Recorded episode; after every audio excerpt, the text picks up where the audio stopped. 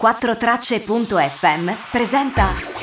Ciao, sono Jacopo Scarabello e questo è Economia Polpette, un podcast di economia ad alta digeribilità che si consuma una polpetta alla volta. Benvenuti alla prima puntata di Economia Polpette. Come di consueto, quando un nuovo podcast inizia, cosa si fa? Ci si presenta e si presenta il progetto. Quindi, prima di entrare nel vivo di economia a polpette e perché economia a polpette, mi presento.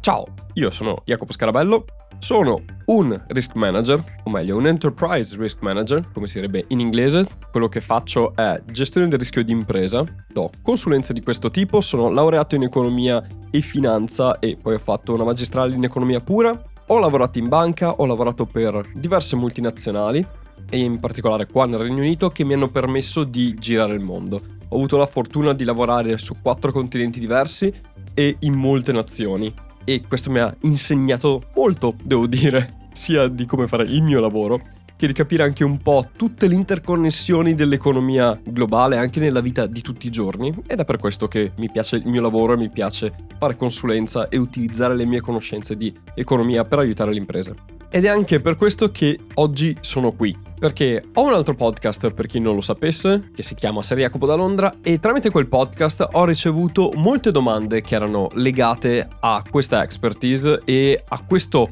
argomento che è l'economia. E siccome mi sono reso conto che erano molto fuori dall'argomento di quel podcast, però erano molto sentite perché le ho ricevute da più persone e avrebbe potuto aiutare più persone il rispondere a quelle domande, assieme a quattro tracce ci siamo detti e se facessimo un podcast che tratta di questo? E di fatti, ecco qui Economia Polpette, un podcast fatto sostanzialmente da voi per rispondere alle vostre domande che ho ricevuto e che riceverò su argomenti come economia e finanza privata che possono essere delle domande sui massimi sistemi e sulla macroeconomia e come questa incida sulla vita di tutti i giorni, a domande molto più pragmatiche come che cosa sono i tassi di interesse e perché li paghiamo. Ovviamente risponderò alle vostre domande non perché ho la scienza infusa, ma perché un po' parto dalla mia expertise, da quello che ho studiato nella mia vita e ho visto nella mia vita in pratica. Oltre a quello, vado a cercarmi altre informazioni da più fonti che possono dare risposta alla vostra domanda, le prendo tutte assieme, le seleziono, le impasto, le appallottolo, le cucino e poi ve le servo, una alla settimana così da imparare l'economia in modo leggero, una polpetta alla volta. Perché diciamocelo, a chi è che non piacciono le polpette? Quindi se avete domande di qualsiasi tipo, non esitate a chiedermele. A fine puntata vi dirò come contattarmi e come funziona. Bene, penso di aver dato tutte le informazioni necessarie per questo podcast e per partecipare. Ora iniziamo con la puntata vera e propria. Vai con la domanda. Ciao Jacopo, sono Elena e volevo chiederti, ma che cos'è lo spread? Che sembra che debba comandare le nostre vite da come ne parlano i giornali? Grazie. Ciao Elena e grazie mille per la tua domanda. Allora, lo spread è una domanda che ciclicamente salta sempre fuori.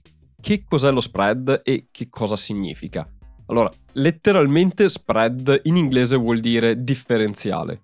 Quindi è un termine per indicare una differenza fra due cose. Cosa, in particolare, la differenza fra due investimenti e gli interessi che questi investimenti danno. Nello specifico, lo spread che viene citato nei giornali è il differenziale fra il tasso di interesse dei buoni del tesoro pluriennali dello Stato italiano in confronto a quelli tedeschi. Ora la domanda che sorge spontanea e che anche tu ponevi è ok, e quindi a noi che ce ne frega? Allora, per spiegare cosa ce ne frega a noi dello spread, vediamo un po' perché viene utilizzato lo spread e che significato ha questo differenziale fra i titoli tedeschi e i titoli italiani. Innanzitutto, perché viene presa la Germania come punto di riferimento? Beh, perché la Germania è uno Stato molto stabile e comprare titoli di Stato tedeschi è l'investimento in Europa più sicuro che una persona possa fare. Quindi se vuoi fare un metodo di confronto in un investimento vai a prendere quello che è l'elemento più certo sicuro e affidabile nel paniere delle scelte e lo confronti con un'altra cosa, in questo caso il titolo italiano. Ma perché c'è una differenza di spread? Perché i mercati vogliono e pretendono degli interessi diversi a seconda dell'affidabilità di un paese? Beh, vi faccio un esempio per spiegarvi questa cosa. Non so se avete mai visto la serie televisiva Friends. Nella serie televisiva Friends ci sono due amici, Ross e Joy. Prendiamo Ross e Joy come nostro esempio. Ross e Joy hanno bisogno di soldi, entrambi, e vanno in cerca di investitori che possano dar loro dei soldi. Se non avete mai visto la serie, Ross è una persona molto affidabile, molto metodica, ha un lavoro stabile, è preciso e organizzato e ripaga i suoi debiti in tempo. Guess I just never think of money as an issue. That's because you have it. That's a good point. Joy invece è un po' un cialtrone. Non ripaga i suoi debiti, chiede altri prestiti per pagare i debiti che ha avuto, non li paga in tempo, ha un lavoro che è instabile e non è una persona, diciamo, molto affidabile. Se entrambi hanno bisogno di un prestito e vengono da voi a chiedervi dei soldi, ed entrambi vi dicono: Se mi dai 100 euro ora, io fra un anno ti darò 101 euro. Cosa rispondete? Immagino che voi, guardando Ross e Joy, vi direte: Egli aspetta, Ross è affidabile e mi dai i soldi indietro. Per Joy invece ho i miei dubbi. Quindi chi me lo fa fare a dare soldi a Joy quando posso darli a Ross, avendo la certezza di avere i soldi indietro e guadagnando gli stessi soldi che guadagnerei se li dessi a Joy? Quindi alla situazione attuale Joy non troverebbe nessuno a dargli dei soldi, perché a parità di condizioni Ross è estremamente più conveniente. E Joy può anche venire lì a dirvi E a te come va? E voi potete anche rispondergli, Joy, sei simpatico, guarda, per una birra ci sto sempre, ma se si tratta di fare un investimento, mi spiace, però Ross è molto più affidabile e tu non mi stai dando niente che mi possa attrarre a dare i soldi a te. Cosa? Oh santo cielo! Mi spiace Joy, ma è come funzionano gli investimenti. Joy però ha veramente bisogno di quei soldi perché non ha delle entrate stabili, ha altri soldi da dover ripagare e quindi ha necessità di averli. E quindi per avere l'attenzione degli investitori e avere qualcuno che è disposto a dargli dei soldi, cosa può fare?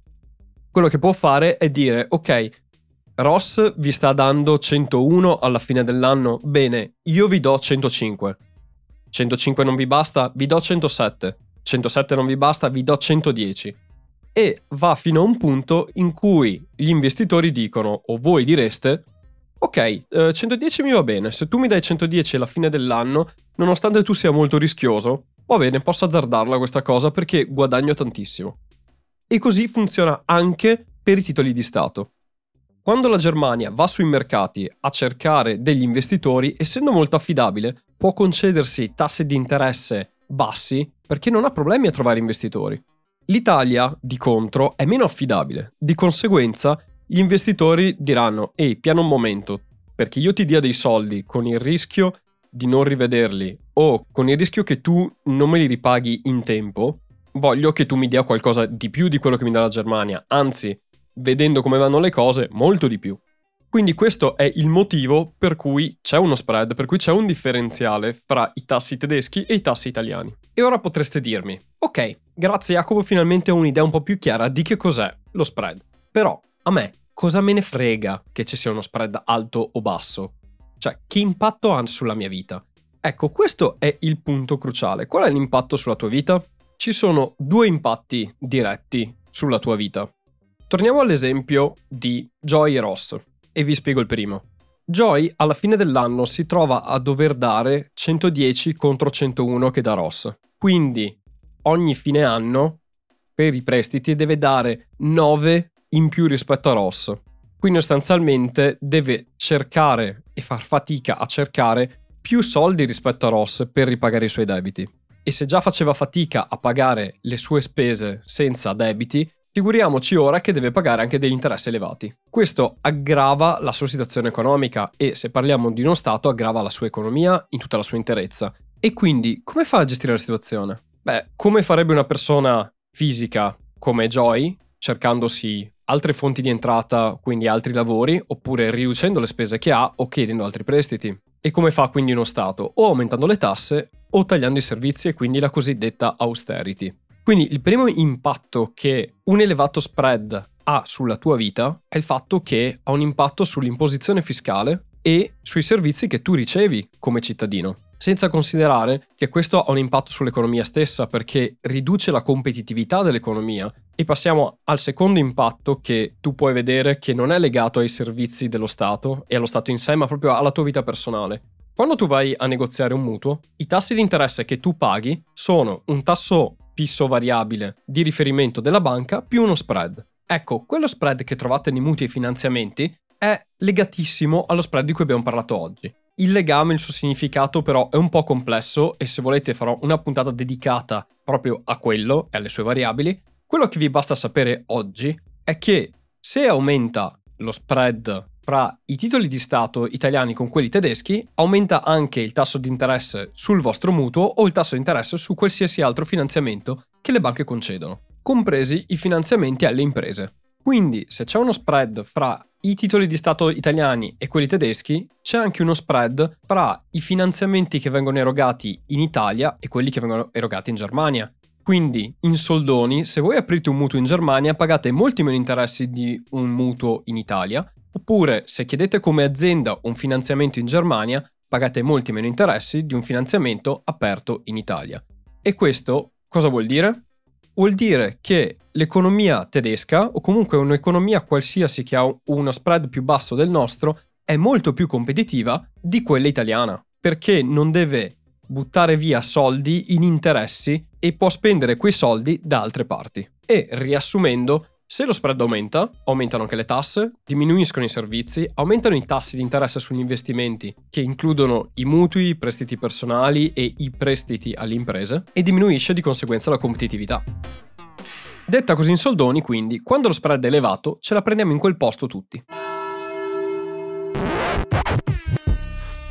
E questo è quanto. Elena, spero di aver risposto alla tua domanda e spero anche di non averti levato il sonno con questa risposta. Spero anche di aver risposto ad altri che avevano domande simili su questa questione. Se avete domande ancora su questo argomento o se avete domande su altri argomenti potete contattarmi tramite i miei social. Potete scrivermi su Facebook su Seriacopo da Londra, che è la pagina dell'altro podcast, ma la uso per tutti e due, per ora perlomeno. Oppure potete scrivermi su Instagram, lo trovate sotto economia.a.polpette e lì potete mandarmi un messaggio privato. Per mandarmi le domande potete mandarmi un vocale, che lo preferisco e poi lo metto all'interno della puntata, oppure me lo scrivete e chiederò a qualcuno di leggerlo per me. Questo è quanto. Ditemi se sono stato chiaro, ditemi se avete dei consigli anche da darmi per spiegare meglio. Grazie mille per avermi ascoltato anche questa volta e noi ci risentiamo settimana prossima sempre al mercoledì. Fino ad allora vi auguro un'ottima settimana e come sempre, ciao da Jacopo.